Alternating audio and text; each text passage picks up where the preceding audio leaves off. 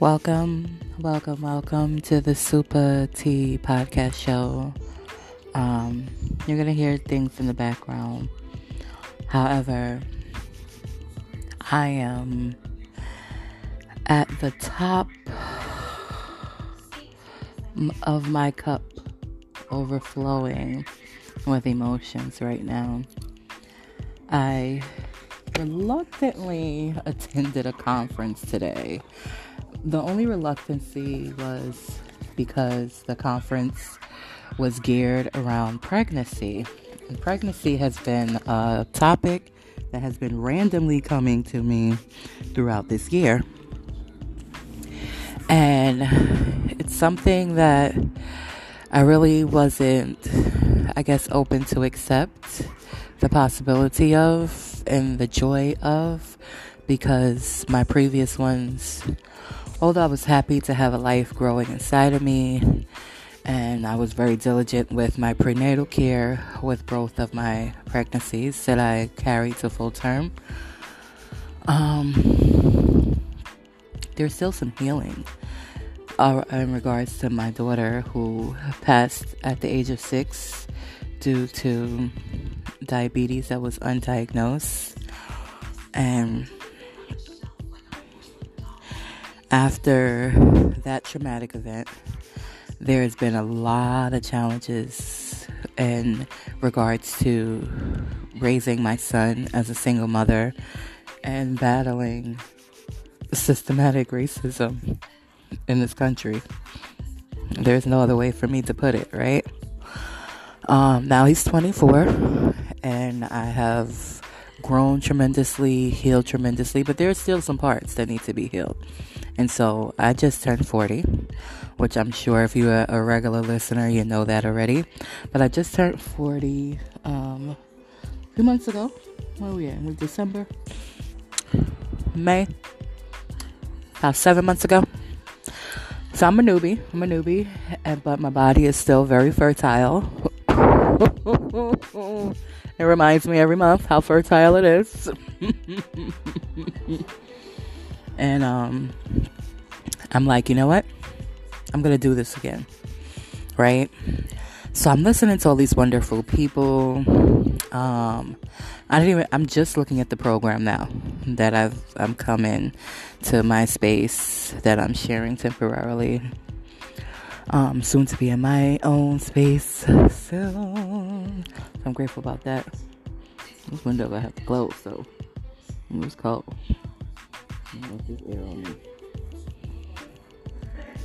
Anyway, um, that was a little sidebar. Um, so I networked. Networked. I gave my information out to a few people, told them about my podcast, connected, first name basis. They like, hey Takara, hey Takara, hey Takara. I'm like, okay, all right, all right, all right. just being me, just being myself, because I didn't know what to expect, and I didn't know, like, I didn't know I was gonna meet the first lady of the state and have her right hand contact information, you know. But as I told her, I'm here to be part of the solution, you know. And um, so I listened to the people that got up and spoke. Few people really stuck out to me. Other people I had spoke to before they even got on the panel didn't even realize they were a part of the panel until they were on the stage. And I was like, well, well, what could you? I know I'm talking to a superstar. No, but there's this one lady, and each each sister phenomenal. But this one lady who pulls on my heart. Um, and maybe it's because she experienced two losses, two losses. Maybe, maybe that's why it, she pulls on my heart so much. But um, I want to read her bio. Her name is Vu Ann Foster. Um, she studied at William Paterson University and she studied at Montclair State University. Um, So she has a very harrowing story. And I'm going to go into it since it is something that she has publicly um, shared. Um, she has a organization, a nonprofit organization called Life After Two Losses.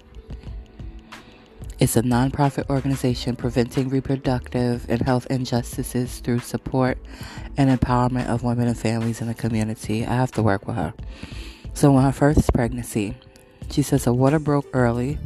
The hospital sent her home without appropriate care that would have increased the chances of saving her baby and preventing her from experiencing sepsis, which threatened her life. The attending doctor delayed administering life saving care for her so they could administer a HIV test that was only ordered because of her of his rather racial bias. Septic shock posed difficulty in drawing her blood, yet he made well over 20 attempts, unsuccessful attempts, to obtain a blood sample. Afterwards, she was sent to another ward to give birth without qualified doctors, since it was already determined that her baby would die regardless. Her next pregnancy, she started leaking amniotic fluid way too early. The hospital staff dismissed her concerns and sent her home without preventive care only for her water to break in the hospital parking lot. They admitted her immediately afterwards. However, some attending nurses were reluctant to care for her while at bed rest. I need to know these hospitals she was at. I just need to know. They're the ones I intend to avoid. Says that she had to be induced a day sooner than the, neo, the neonatal intensive care unit would be able to care for her baby.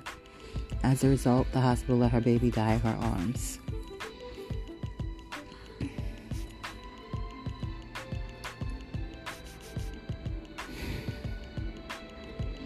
So, I have no idea. I have no idea um, what she could have possibly experienced as a mother. Um, I do know with my own daughter, although she was born seemingly healthy, um, she went I- undiagnosed with diabetes for her time here, her short time here on the earth, although she had regular visits at the doctors. She was up to date on shots. I was, you know, into the vaccination thing at a time. And at that time, and um, I remember what it feels like to hold her in my arms after she passed. Um, she passed right next to me. Um, and I remember getting up, her being unresponsive, me calling out for my son, my son rushing. I'm like, "Where's the phone? Call, let's call 911." He finds the phone for me because I was just in shock. And we call 911 they come. And i remember very candidly that the house was a mess. I remember that the house was a mess because they had both graduated that week. Her my daughter from elementary school. Not elementary school lord have mercy my son from elementary school my daughter from kindergarten i was just getting away from my abusive husband um, a few months before that. Um, and I just threw myself into service. I joined the PTA. I started volunteering in the community that I was in. This is in Brooklyn. I did not give my time myself time to heal at that time. And um, they had both went to the pediatrician that week as well and got cleared medically for camp. So to wake up and find my daughter unresponsive next to me sent me into shock. So the house was a mess. The house was a mess. I was doing all of that. I was doing all of that by myself, and I just didn't get to that part at that moment. Um, I was worrying about graduation clothes, graduation celebrations, um, the pediatrician, making sure they were good for camp, set up for camp. Like, I had other things on my mind.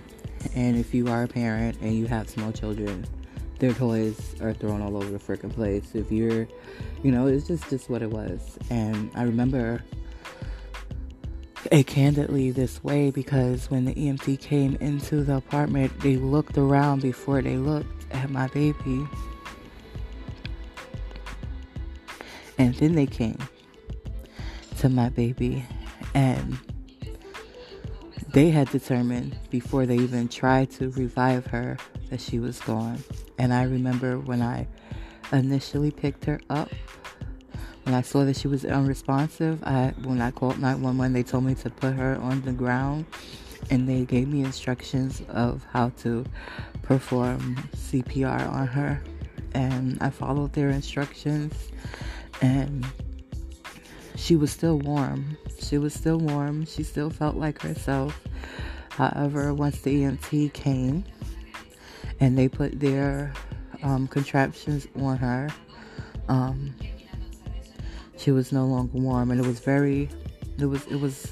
You can tell. You could tell when somebody is trying their best to do something, and you can tell when someone is not.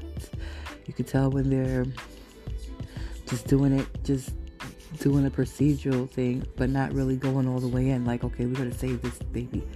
You know, um, they had already when they saw her. They, first of all, they they just judged. They just judged the situation without having any type of knowledge of me as a person. They just looked this all, oh, this messy house. Oh, this must be a neglectful mother.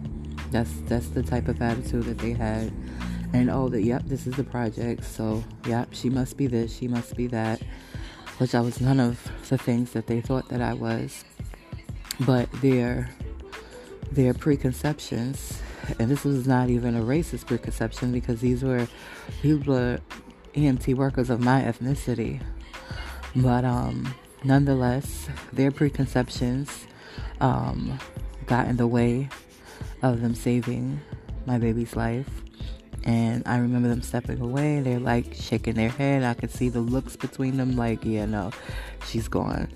And I remember just picking her up one last time. And when I picked her up the last time, um, she was she was she was gone. She was hard. Um, she wasn't soft.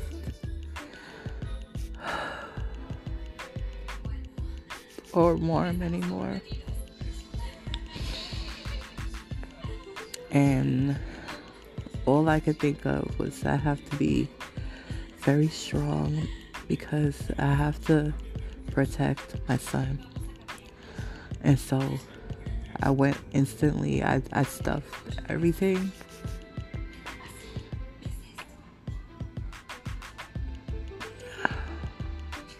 Very deep. And I went into protective mode and in protective mode, I was asked to step outside, and I was told we're gonna bring her to the hospital.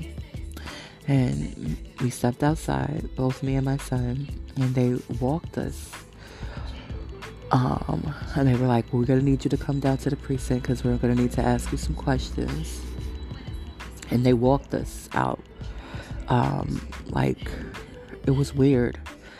Like going back, it was almost like it was weird. It was the weirdest thing ever because they literally just walked us. Just just imagine walking out of your apartment, but you have an officer with you. An officer, you're not handcuffed.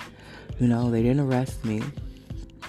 Um, they just literally walked me to um, a car and drove us to the precinct and then put us in rooms and asked us questions and um, then they just was like okay well um, our protocol is that when there's a fatality of a child and there's a, another child in the household, that we put the surviving child, their words, into protective care while um, there's an investigation. This is what they told me that was their protocol.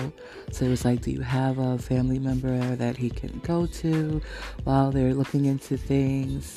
Um, because we're to need to do an autopsy. We didn't know that she why she passed away at that time.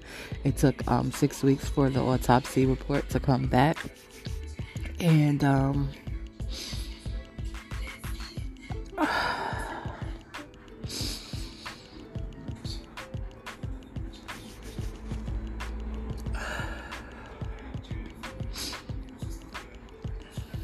this is what they told me the process was going to be. So initially, I told them of um, one of the young ladies that I had gravitated to in foster care. And when we called each, we called each other sisters, and she lived in the projects not too far. we were in Marcy. She lived in Sumner, and I mentioned her, and they said, "Well, they looked her name up. We can't use her because she has a ACS case." And I was like, oh, okay. So then I gave them the name of a friend of mine named Curtis. And it was like, we tried to call him, he didn't pick up. And I couldn't think of anybody else. My mom wasn't living, even though she didn't raise me anyway, but she wasn't living. Um, and the next person I could think of was uh, a estranged aunt.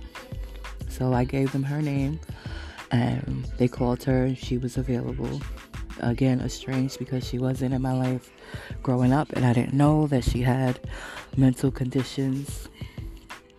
I just was naming people that I could think of where my son could be safe at. And she was the next person that came to mind. So, long story short, they brought him over there.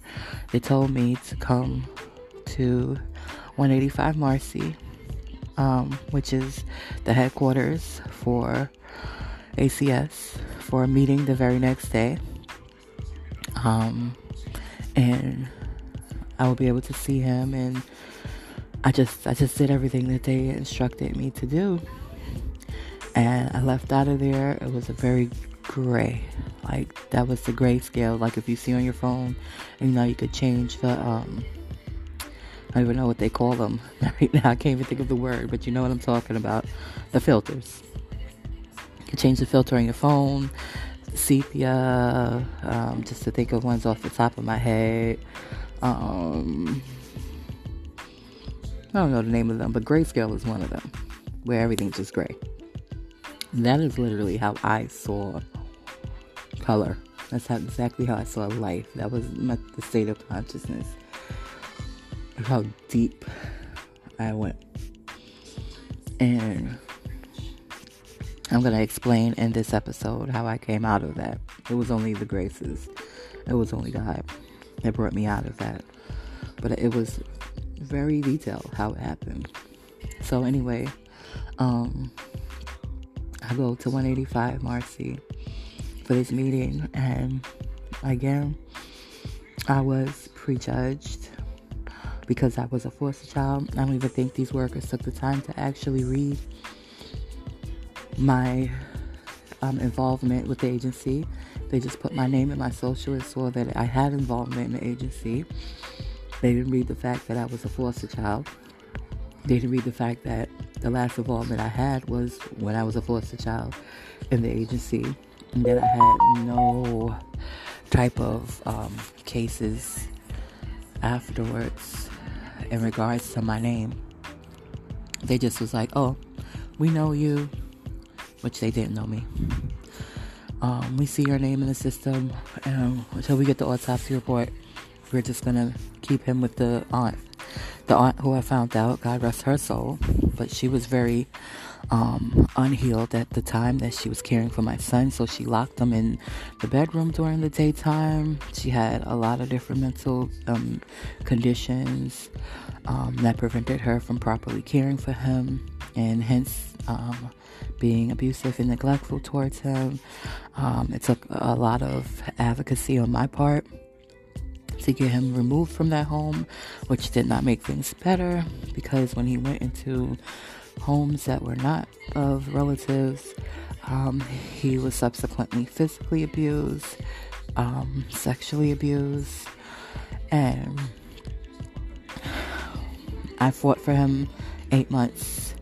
Um, not because it took that long, because it only took six weeks, but because in my trauma, my trauma, and my hurt and my grief, um, that I had tucked down so far, I began to be combative and not combative in a way that people were used to.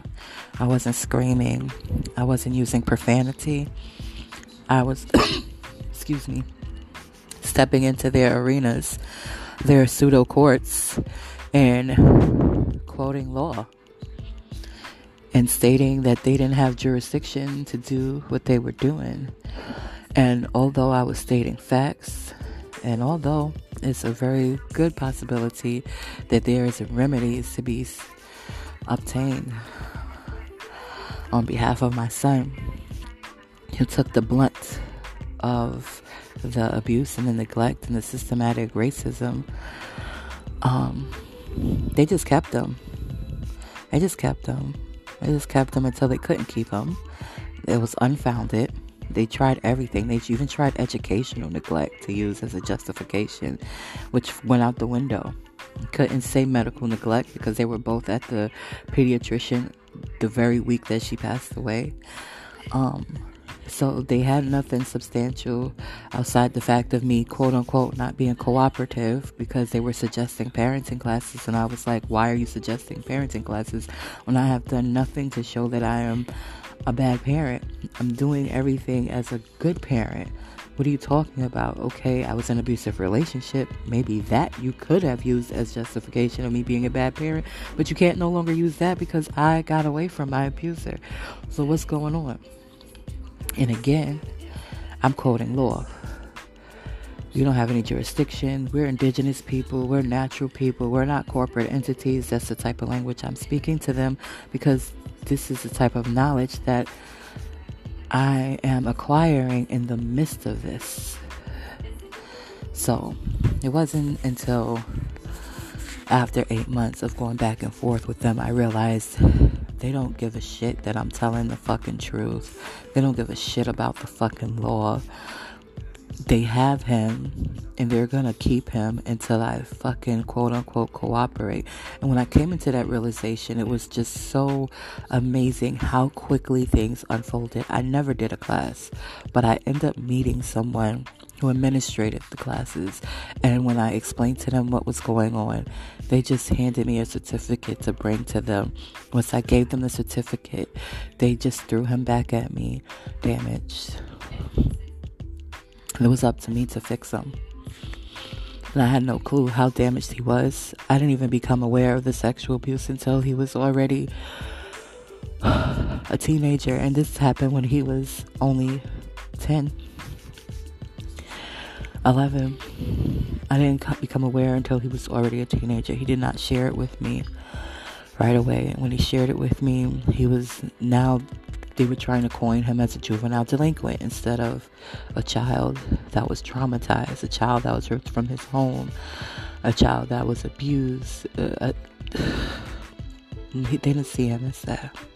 I just saw him as a brown child and he must be trying to be a drug dealer and we're to throw him into the jail system juvenile delinquent system and i fought again i fought and i fought they had him again for they tried to keep him for a couple of years but i fought a little bit smarter this time but they finally released him it was another eight months.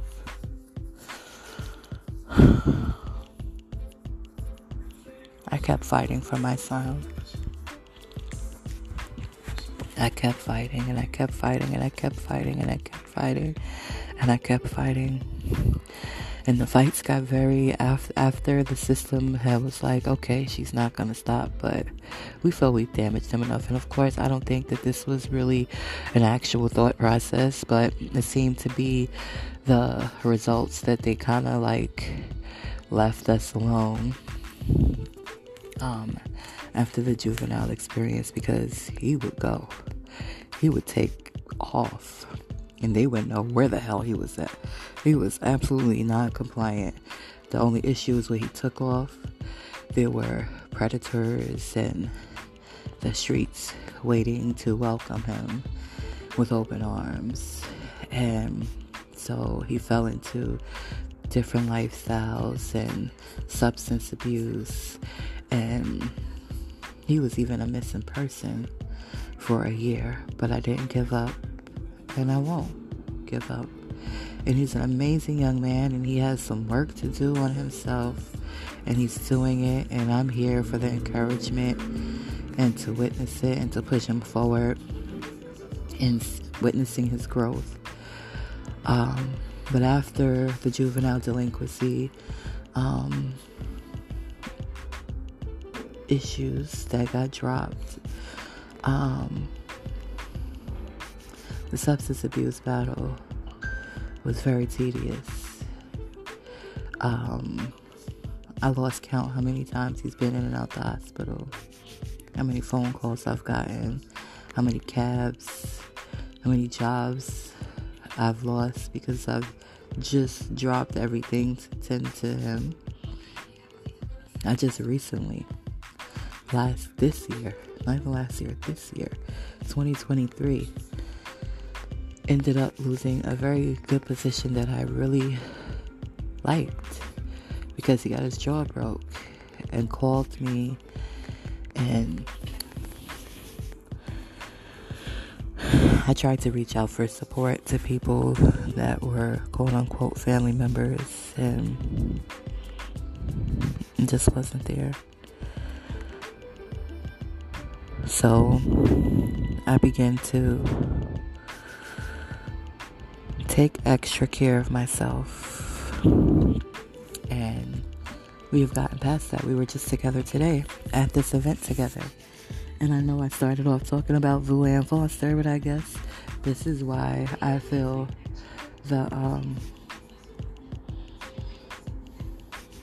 I feel the connection with her and I'm going to connect with the sister because um I think that is important for my healing process because I recognize that there are still parts that need to heal.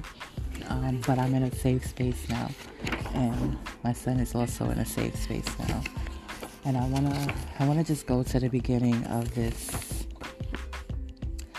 of this, um, of this pamphlet because there ain't no joke here. This space and place is a space and place for my family, and they ain't no joke. Ain't no joke. Ain't no joke. So, the name of the conference I went to was called the Cradle Project Conference. Um, it was a groundbreaking inaugural. So I guess it was the first one, huh? Groundbreaking means the first one. And um, it says the word cradle has two definitions infant bed, and to hold gently and protectively, to prop up, bolster, support, to shelter.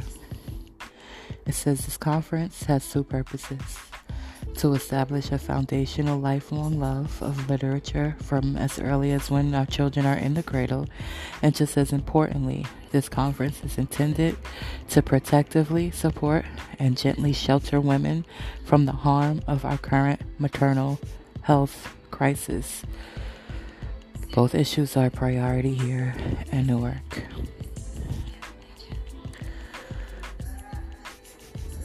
So, again, um, what I have noticed is that just just reading the sister's bio, back to Vu, back to Miss Vu Ann Foster. just reading her bio, right? Let's let's get to the good part, right? she lost two babies. two, two, two. Two. Two. Okay. Years later, she was grateful to finally give birth to a healthy son. Shortly after giving birth, she expressed that she was experiencing abnormal symptoms, but she was repeatedly dismissed by biased health workers. Thanks to her health literacy and self advocacy skills, she managed to demand care for what was later diagnosed as severe postpartum preeclampsia, which can be fatal. Vu An recognized the limits of the current grief and loss support provided in New Jersey. She designed programming based on participants' expressed needs. Life After Two Losses provides free asset based support groups that gives Black, Indigenous, and people of color, women and birthing people a safe, caring peer community where they empower themselves and each other as leaders, stabilizing themselves and their families. Life After Two Losses is currently piloting our new health literacy and self advocacy programming, which tackles disparities in perinatal health knowledge caused by the systematic racism, but also informs people of the common specific health issues that impact Black, Indigenous people of color, mothers, and how it combines with sexism and classisms in perinatal health settings. Vu also serves as vice chair of New Jersey Maternal Care Quality Collaborative and is certified in preconception peer education, mental health first aid, and nonprofit management. She's the lead author of Reimagining Perinatal, Perinatal Mental Health and Expansive Vision for Structural Change, published in Health Affairs. She has appeared in documentary episodes by NJPBS and Scientific American.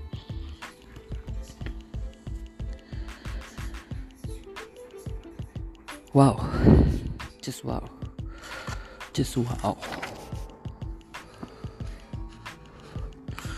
Just wow. Just a whole bunch of phenomenal people. Um, yes, there is definitely some some work that I need to do on me, which I got the whole message. Sit still, finish healing, keep on focusing because the better, here's the thing the better I am, the better I get, the better my son is, the better he gets. You know, and so that's that's the reality, you know. It's this is our life, this is our story, this is my narrative. And yeah, we've had some of our own harrowing experiences, but we have gotten through them.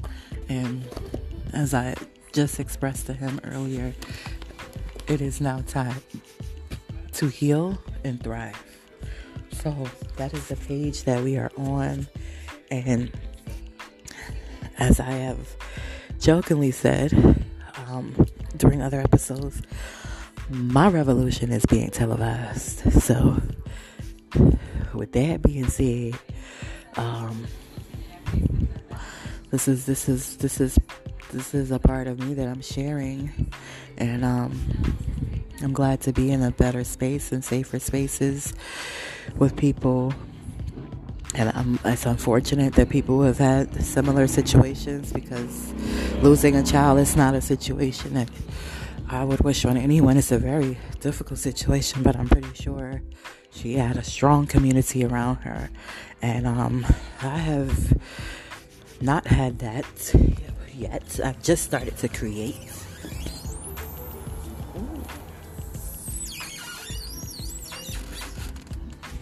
That. Um. And. Um, I should say I do have that now, uh, but I didn't have that then.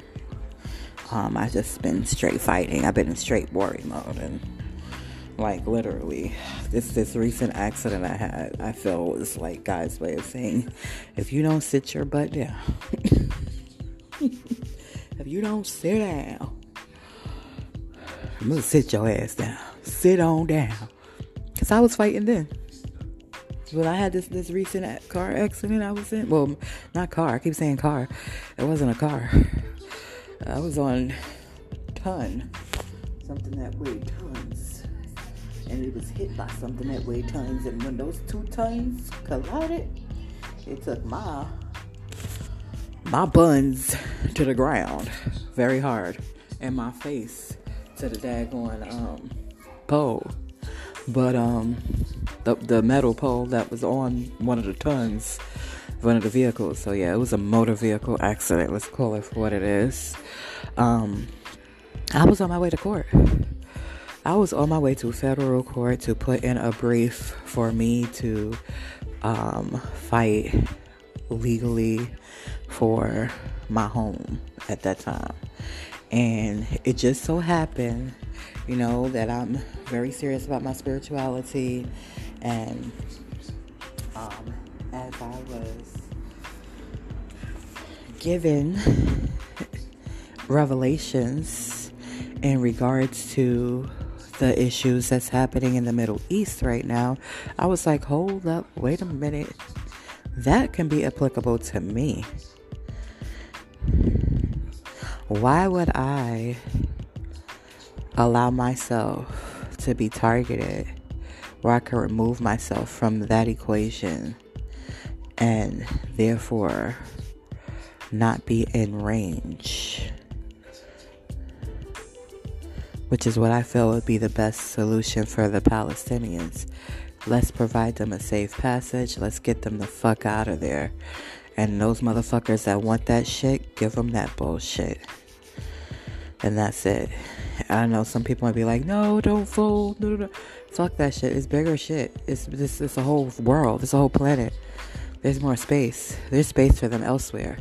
They can live happily. They can practice their culture, practice their religion without oppression, without abuse, without worrying about bombs dropping over them. This whole land is ours that one particular spot is not more precious than other thriving spots. I mean, it's been tainted such now that whatever holiness it had, it don't have it no more. Whatever significance it had, it has been tainted with the bloodshed. So their best recourse is to save passage the fuck out of there, and we can help them as far as humanity heal and grow elsewhere. And I recognize that revelation was not just applicable to them, that revelation was applicable to me. I moved my own ass out of the fucking um, area, that, that home of mine, and get somewhere safe and fucking rebuild. And I am safe. We are safe. We are safe and we are cradled. We are protected we are known. Takara, which is my mother, the name my mother gave me, is safe, and so is Jovan. We are safe. We are covered. We are in people's prayers. We have a whole community that is cradling us as we heal and as we thrive and as we serve give back because I know I have skill sets to, to serve, and I know my son has skill sets to serve. So we here.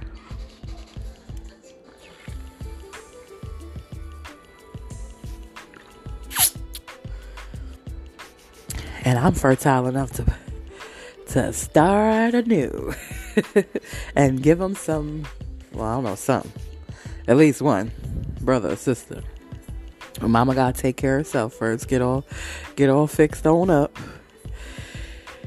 physically, and continue the emotional, the healing process. But this is my safe space, so I'm gonna reach out because um, I'm looking to, you know, March be on that conference, do some motivational speaking. I should actually have my coaching um, certification by that time. I am. Um, embarking on the Napoleon Hill um, coaching through the Napoleon Hill Institute. So, yeah, big, big shit is happening. big, huge shit is happening, and I'm excited about it all. And um, I'm grateful. I'm grateful for my for my community, for my village, for my extended friends and family and colleagues. Thank you, thank you all, and um, I'm continuing to go forward. And um, so click the links. You know, you know what it is. You know that I am literally recording my episodes with my mobile device. And typically, there's not a whole lot of background. But um, I'm temporarily in shared space that is, as you can hear, smack dip did it did it did it did it did it dab in the hood. so that damn fire thing, it's a constant thing, but it's a temporary thing. But it's a real thing, you know? So it is what it is. I'm glad to be here. Glad to be part of the solution and looking forward to all the wonderfulness unfolding. So. Until next time. Thank you for tuning into the SupaTea podcast show. Whoever is interested in doing an interview, you can contact me directly via email, which is B E Y T A K A R A 33 at gmail.com. I will put it in the descriptions as well. And make sure you click on the links. And I will be back. Thank you.